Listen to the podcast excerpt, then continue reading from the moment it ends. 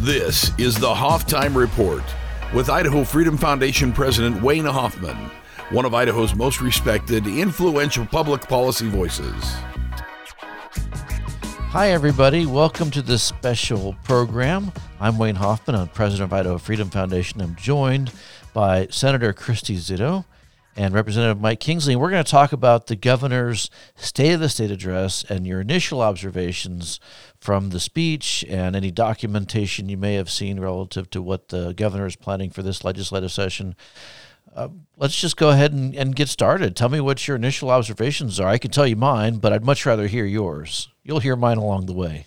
Well, I think it was shorter this year than it has been in past years. Um, the thing that stood out to me the most through the whole entire speech, listening to it, was when he spoke about the health districts and these different boards, because most of the people, constituents, and folks around the state that I visited with do not see that as the way government should operate. That unelected officials should not have, or not even officials, but should not have that kind of control. And he, you know, lauded how great it was and and how they were doing exactly what they were supposed to be doing. And I to me, it indicated a little bit of not being in touch with possibly what the citizens of the state are thinking.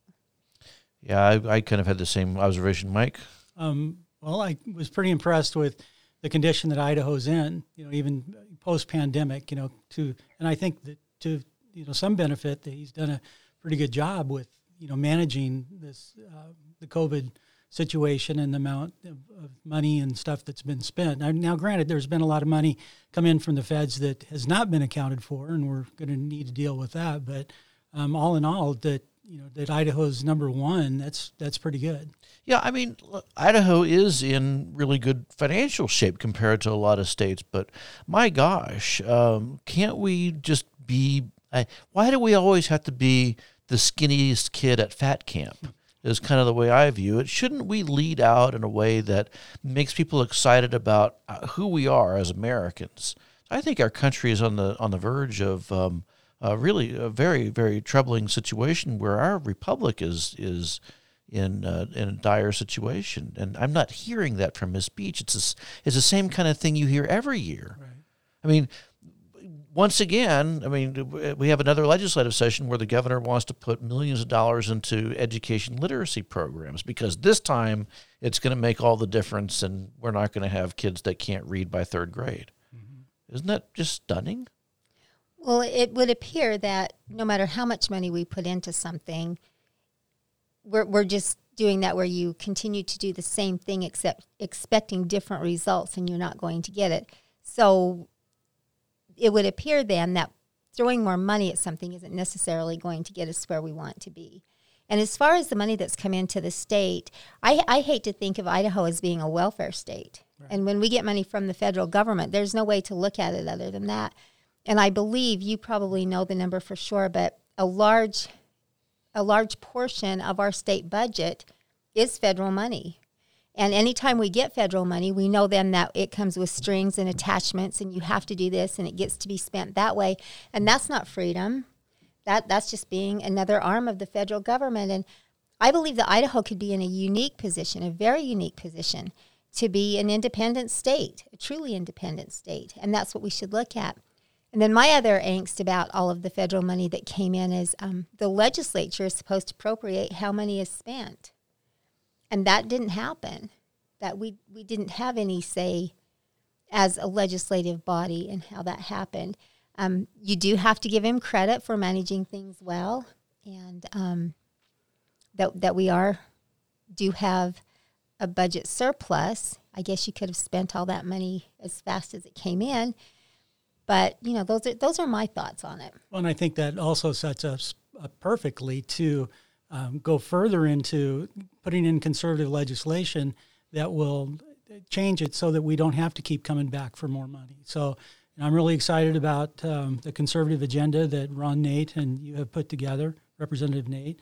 This is awesome. Um, you know, I don't know if people are aware of it, but you know, a group of us, I think there's 30 of us, are working really hard at, you know, to get conservative legislation passed this year, like the grocery tax and uh, other things that are going to level this playing field out for Idaho for good. So I'm excited about that. I'm glad you bring up the grocery tax because that was the other thing that was really stunning to me.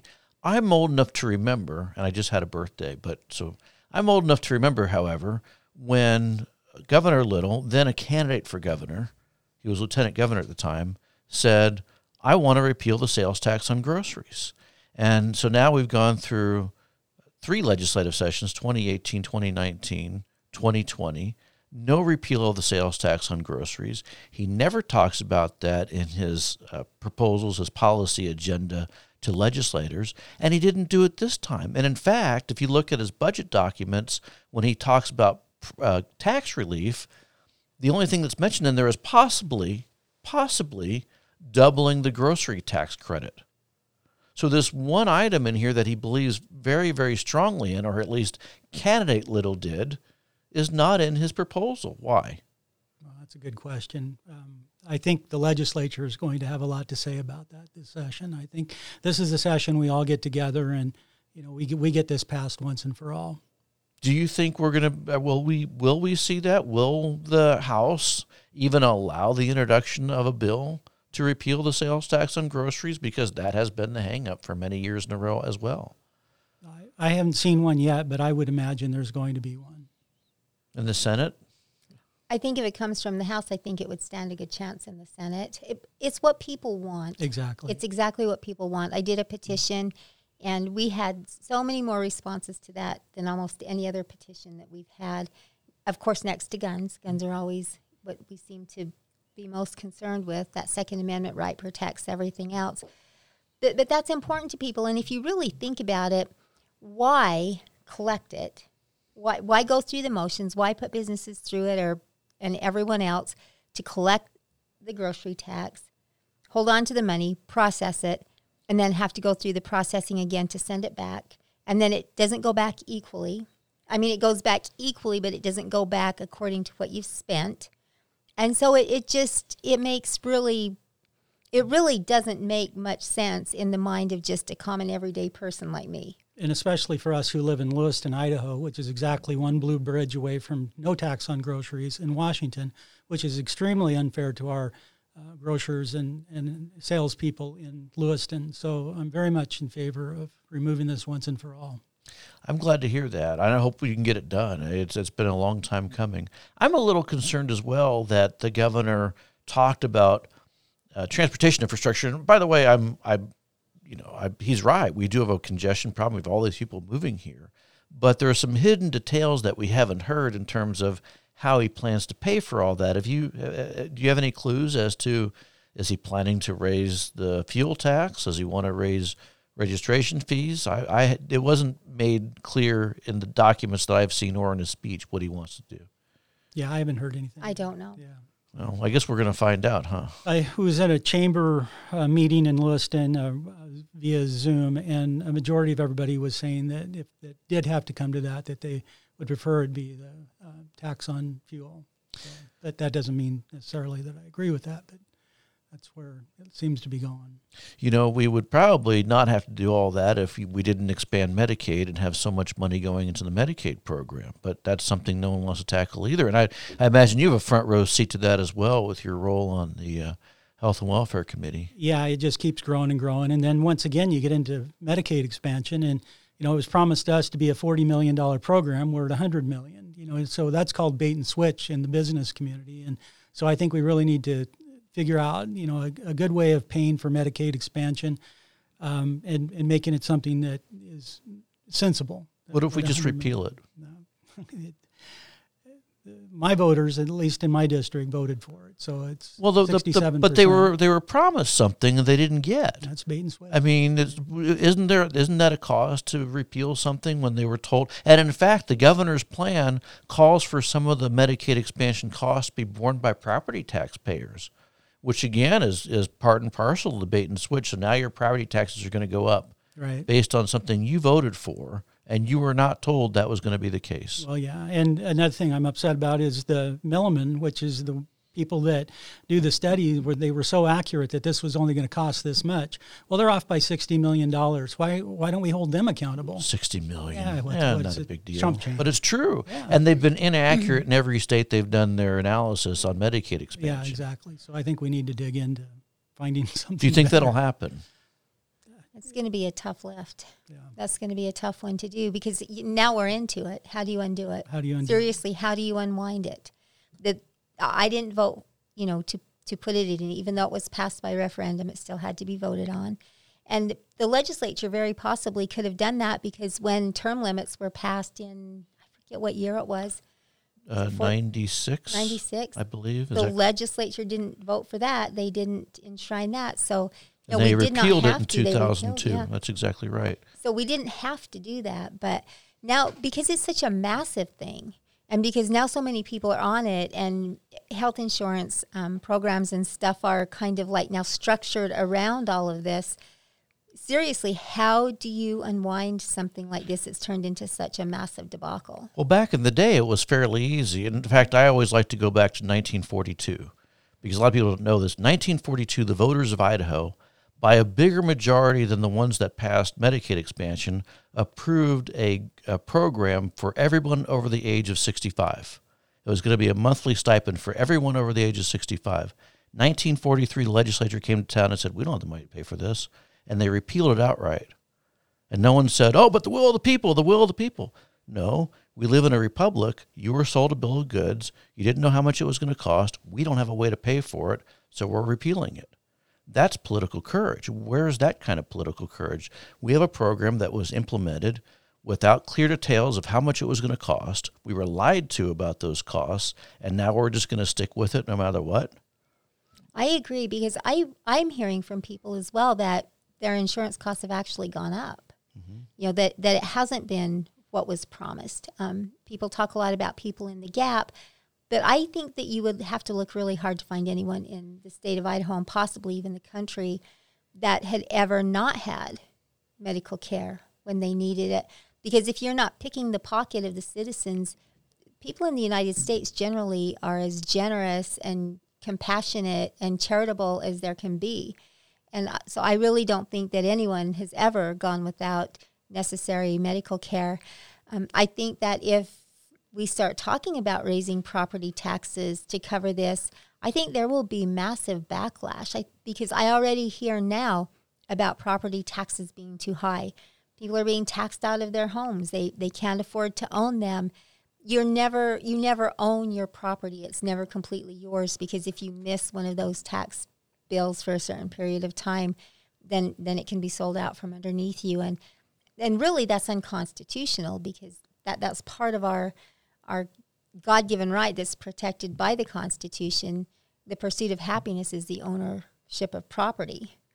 So you know, I that that might be the catalyst if they start talking increased property tax. That may be what it is that lights the fire to repeal this. Well, and then you have to ask: Would would the voters even, if it would have been said that this is going to be what it costs, would they have passed it? And I doubt it. I doubt it myself. I doubt Got it. it. Or if they'd have said your property taxes will go up so that you can pay for this. Property owners are already, they're tired of it. The burden always lands on the property owner, always. And you can say, well, you know, if you don't own property and you rent, it gets passed on to the renter or whatever. But that, that's not always true because how much property that's actually owned, and I would like to find those numbers, is rented. How much of that really is passed on to a renter or or figured out some other way by the property owner because if you own your farm or you own your home there's no one to pass that on to you have to absorb that Let's talk about property taxes for a little bit because that did come up in the governor's speech. He didn't reveal the details, but if you look at his um, proposal or the outline of his proposal, one of the things he talks about is raising the circuit breaker, which is a special property tax break for those who are of a certain age and income. Is that something that you believe is the right approach to dealing with the issue of rising property taxes, or is there a better thing to do? Well, my opinion is we've got to start making the hard cuts. You know, not not only on the state level, but at, at the federal level as well.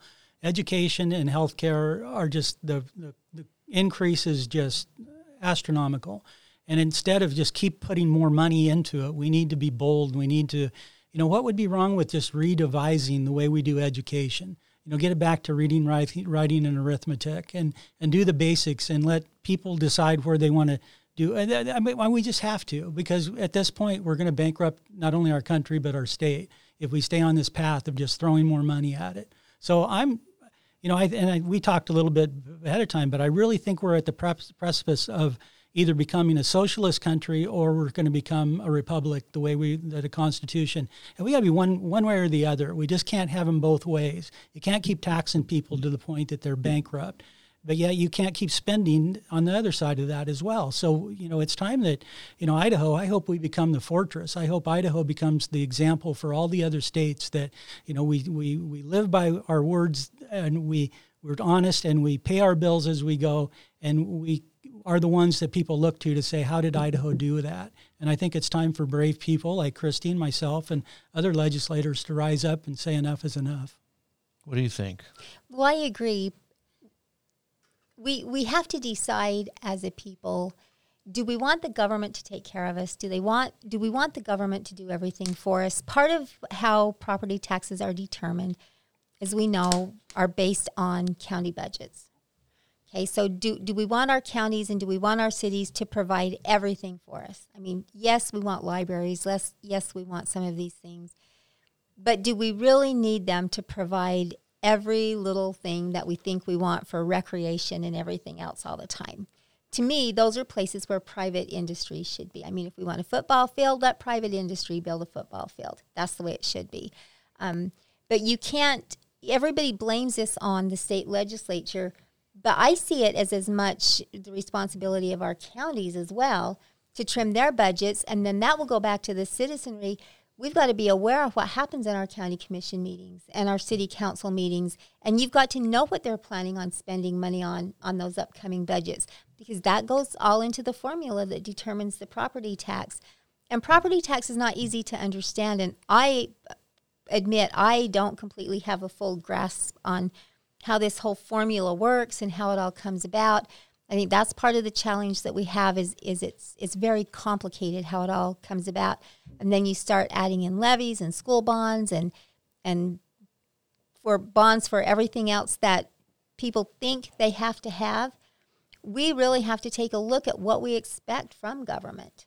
And if we want all of this stuff, then we've got to pay for it. If we don't want all of it, then we have to let our local and state officials know no, we don't need you to take care of us. We can do it ourselves. You know, it's interesting when all the CARES Act money came into Idaho, we came up with an idea where we said instead of taking that CARES Act money and growing government, why don't we take that money instead and use it to buy down the amount of expenses that property taxpayers will have to absorb? And quite a few taxing districts in the state said, nope, not interested in in taking that federal money and, and buying down the property tax burden, which was just stunning to me. And some county elected officials said, oh, well, it's not going to be a lot in relief anyway. I think in, in Ada County, where I live, I think for, on my house it was about $100. Well, it's $100 that I wouldn't have otherwise that the county would have gotten a hold of. But there are counties in the state and there are cities in the state that refused to use that money to give relief to their residents. Meanwhile, they have no problem taxing you to pay for the lobbyists that go down to the Capitol and work against you and argue in favor of increased government. I think there's a real disconnect. And on top of that, you get your property tax notice, and there's 10 different agencies there that are all holding budget hearings. who has time to keep that? I'm involved in the public policy space. You guys are involved in the public policy space. Name all the different people that are behind those different agencies. There's about 30 to 40 different folks that are elected, and you can't possibly name them all. And yet, here you are expecting the residents of our state to do that. So there's no accountability, but they're spending your money. It, it is a it is a tough thing, and I I, I don't know how. There's so much to look after, and so many places for us to be right now, and and so I sometimes I tell people I feel like I'm standing in the middle of a pack of wolves, and every everywhere I turn, you know, there's somebody or something coming at us on some issue, and we we do live in challenging times right now. Right, which is all this to say, going back to what Mike said. So, raising the circuit breaker is the best we can do. We're talking about fundamentally examining the role of government. Exactly. Instead We of just maintaining the status quo and throwing a nugget to people who happen to be of a certain age and income demographic. That just sounds mean and not very well thought out. And and going back to what you were talking about, Mike, with regard to the crisis that our country faces, I've been talking about the 2021 legislative se- session differently than I've ever talked about any legislative session before. And by the way, I've done 27 of these, or 26. This is my 27th. And we usually start the session out with, okay, what wonky policy thing are we going to try to, to take on? It's going to be, you know, uh, doing the grocery tax repeal or changing the formula for K 12 education or, you know, how much money should we spend on some program that JFAC is going to consider deliberating on. This is the year where it seems as if the stakes are a lot higher. Is our education system actually teaching our kids to be socialists? Does our higher education system indoctrinate kids into believing a certain thing versus another certain thing? And do we end up paying for that? And is there a way for Idaho to come back and do something different than the other 49 states? Well, I agree with Mike. It, would take some real courage and some real bravery and some real forethought. He's he's completely right about that.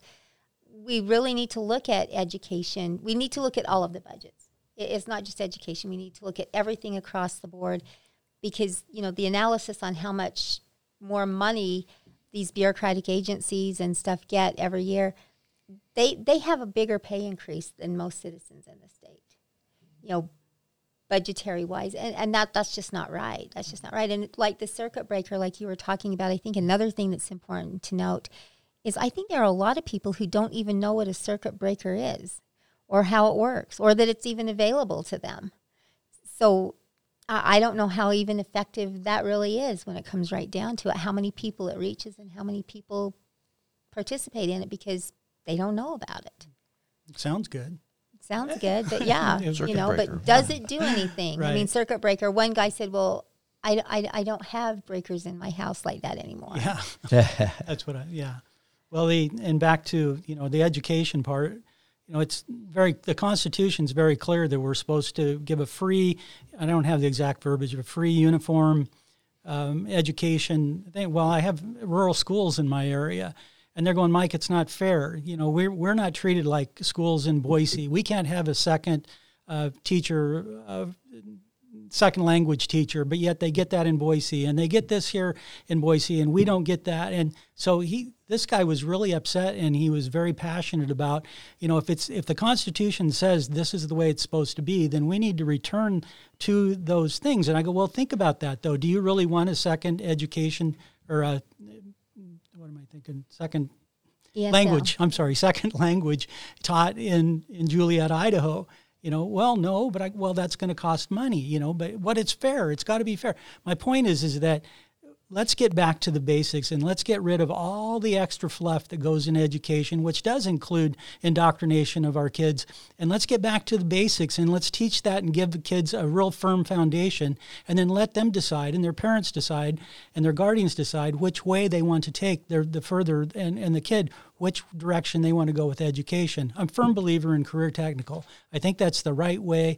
I think that that's worth the uh, investment that we're making in career technical. But start those kids at 14, 15, 16 years old, directing them into those careers that they might want to go to. But not not at a lot of expense. I think the parents should- be able to decide that. Free, uniform, and thorough are Thank the you. words. That's the words. I which I always for. find kind of interesting because, you know, if you're gonna, if you, I don't know, even no, nothing that's valuable in life would you ever assign those words to free, uniform, and thorough. I want a new car, but make sure that it's free, uniform, and thorough. I want my car to be exactly like my neighbor's car. Right. I mean, you want your car to be a little bit better, right? And then we do things like Common Core. Where we say we want our education centers to be exactly like everyone else's because that's what you want. I I don't think so. And so maybe we should actually take a look and, and say, is this system that we devised in 1890 that was based upon essentially building a, a society that was accommodating to the Industrial Revolution? You want to have people that are skilled at standing in an assembly line and pushing out widgets. And they won't argue with you and they won't worry about the details. They're just going to do what they're told to do. And isn't that exactly what the, the, the fruit that we're now sowing? We're, we're coming back to a place where people are not willing to question authority. How dare you say something beyond what is uh, prescribed for you to say? Well, and with the the unions and the, the teachers unions and the way things are, if you even mention that this might be something we could cut, you're on the you're on death row right there, you know, as far as a politician goes. You know, so th- that's where we need to start is, you know, we need to get back to just free market solutions for education. And I'm sorry, but that's where we need to do, falling right into what you're talking about. Maybe we need to look at that, the Constitution, and say, should it something that maybe we ought to look at and, and do differently? And I think we're to the point that we should do that. Well, you don't have to be sorry because we started doing that because of COVID 19. I mean, I would argue a lot of things that took place with the Rona during 2020 was the result of government mishandling. But one of the outfalls of that was parents taking ownership of their children's education, and thousands did that in Idaho. And they were elated. They were scared at first, sure. but they were elated and they did a pretty good job. And now you have thousands of kids that are not coming back to the public education system. Well, I think a lot of parents were surprised to find out what their students really do in a day in a classroom and how much time at school is spent not learning. And I, I really agree with Mike. And I think when we look at those words in the Constitution about free and uniform, thorough, thorough. So if we were teaching reading, writing, and arithmetic, if, if, if we were supplying basic educational skills and knowledge to our students, we could do thorough. We, we could do uniform. uniform. We could do that, but it's when we decide. You can never do free because no, that's well, a little bit absurd. There's no such thing as free. That's what I used to tell my kids. They would say, "Oh, but it's free, mom." And I'd say, "No, nothing is ever free. Somebody somewhere pays for it."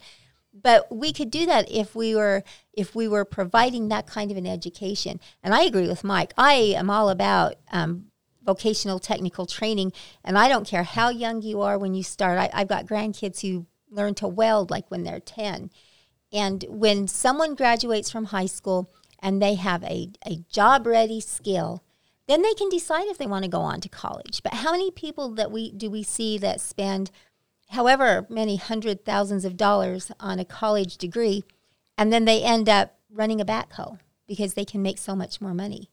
And we have, or, we or have, they or they work at Starbucks as a barista, which well, is, and I'm if certain, that's what you want, if that's what you want, but that's fine. But if you but have thirty thousand dollars in college debt and right. you've not been able to do something with your degree, that's kind of a problem. It is, but but we have elevated this degree to almost a, a godlike position. Yes, yeah. and there's nothing wrong with knowledge, there, but you can continue your knowledge without having a degree and, and i respect anybody that does that you know that will get their degree and get the education and get the knowledge but i also respect the person who has the career technical knowledge who runs the backhoe and who is the journeyman electrician and the journeyman plumber because what would we do without them?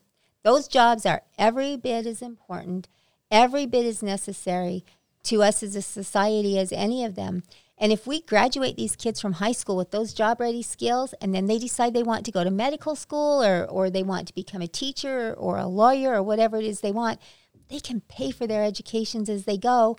Then when they get to where they want to be, they don't have all of this debt and they're free. They're free.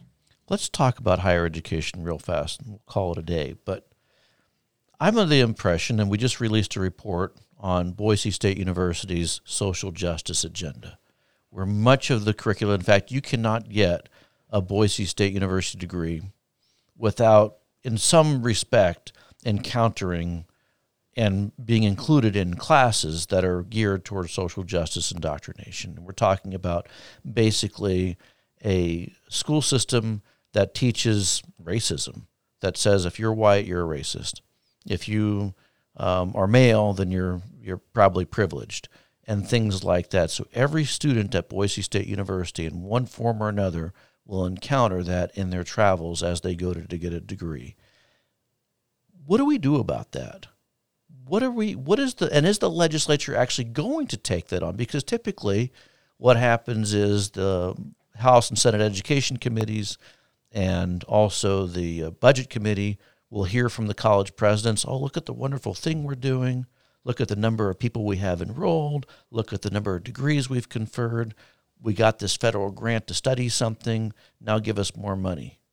and no one is challenging the narrative that our universities are spitting out people who have been indoctrinated.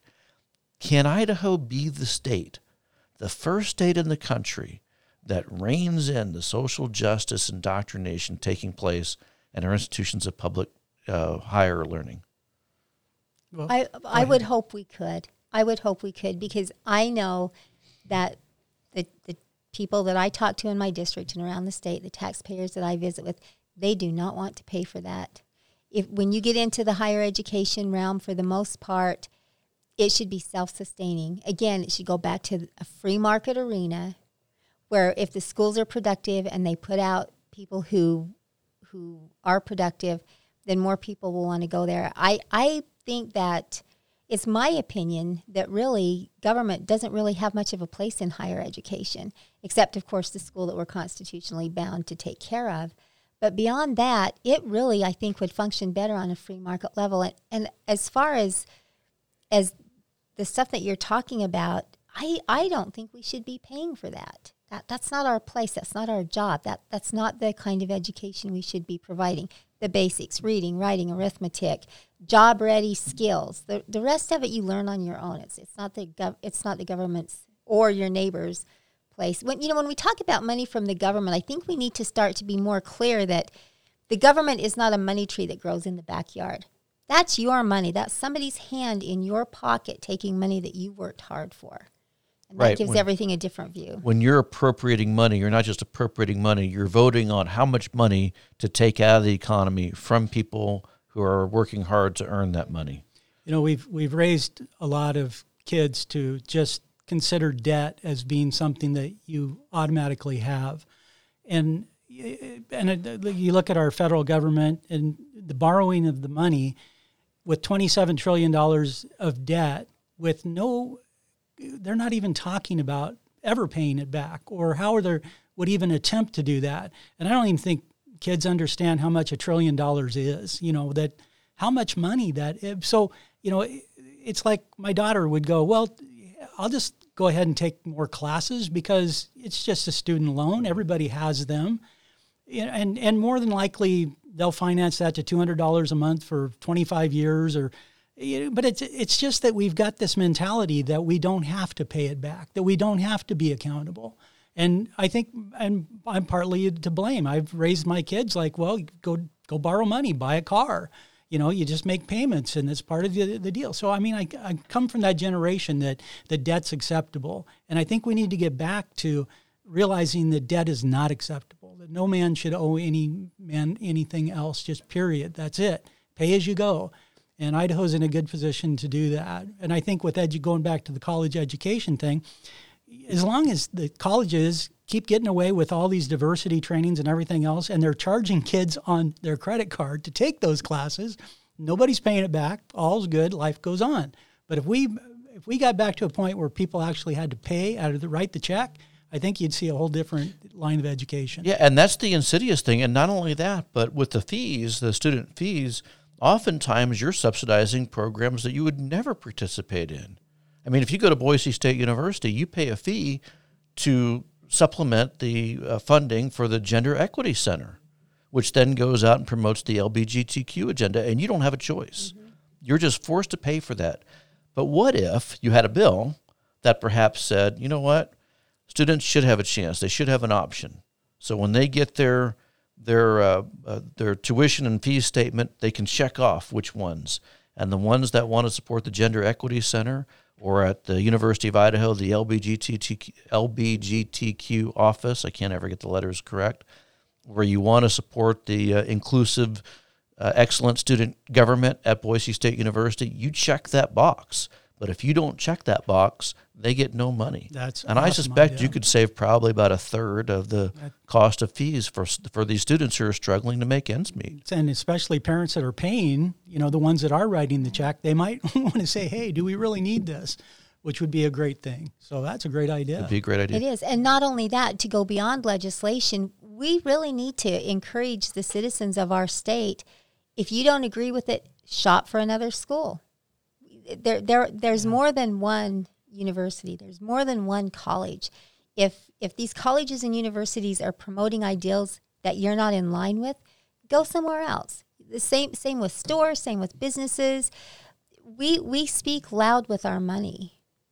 You know that that if you what was the old saying? If you hit them in the wallet, they really feel it. If you hit them in the heart, they might not. Mm-hmm. So we we as as people who spend the money, we need to really think about where our dollars go and who we're supporting and and what businesses we support. To the degree you have a choice, because it's interesting because over at Boise State University, as you probably know, and at the Idaho State University, they have a public radio station. And so when Branden Durst, who was a state representative, a state senator back in the day, said, wait a minute, you guys are horribly left of center. I don't like what you're airing. The host of a program called Idaho Matters fired back and said, well, if you don't like it, change the station. Well, if he doesn't like it, he still has to pay for it because 15% of the public radio's budget comes from taxpayers like you and me. We have no choice. So tell me, what reason is the state of Idaho in the business of promoting a radio station that also, by the way, has a very left of center national public radio platform as its centerpiece for programming. Or a television why, station. Why is the state of Idaho in the radio and TV business where we actually promote the left's ideology? Why does does the state of Idaho have uh, Idaho Reports as a program that you are forced to participate in supporting when all they do is book left of center guests and left of center ideology? Well, so much of what we do is there's no light, line items. They, you know, they're in their omnibus packages, and so you know, and I, I think we saw that at last session when the college budgets were having such a struggle getting through. Twice it came up and yeah, failed. Yeah, and um, and it would be nice if we could vote on each college individually, you know, and say, okay, well, you're doing a good job, then there's no reason why you couldn't, no, right? I think that's a good thing that we should do. I think we need to lobby JFAC to to break those budgets up. I, I think for a lot of things we do, the legislature themselves should have a better look, and, and I know it takes more time, but we should have a better look at where that money really goes instead of just getting a piece of paper that you know said this money goes here, this money goes there, without a lot of detail. Because if you're not part of the budget making process or you're not really familiar with the school or transportation or this or that, then you really don't know because there's not enough time and there's just absolutely no way that every legislator can be an expert on every subject. So, you know, if citizens want to dig into it and really look, if you have an area of expertise, and, and then go to your legislator and say, look, this is in this budget. You know, this is what's happening. We don't, we don't think this is the way it should be. And if a legislator has expertise in that area, but I agree with Mike that something really needs to be looked at as far as the way the budgets are presented so that we have a better opportunity to actually control the spending. All right. Uh, any closing thoughts? There's so much we could talk about. We can go on for days and days, but I know you don't have all the time in the world. So, well, I, I, just like to, and I said it to you earlier. I really appreciate what you guys do. Thank I you. couldn't imagine what Idaho would look like without the Idaho Freedom Foundation. I mean, to be able to look at a bill and see whether it's going to affect the budget, you know, in what way or whatever. And, you know, I know you guys get a lot of complaints and a lot of people uh, not liking that. But like I said, I couldn't imagine what Idaho would look like without you. So I appreciate it and thank you. Thank you, sir. I'm also very grateful for that because there's there's just not enough hours in the day for us as legislators to be able to look that closely at, at the very at very important pieces of legislation. And I'm especially grateful for the budget um, analysis that you started to do last year.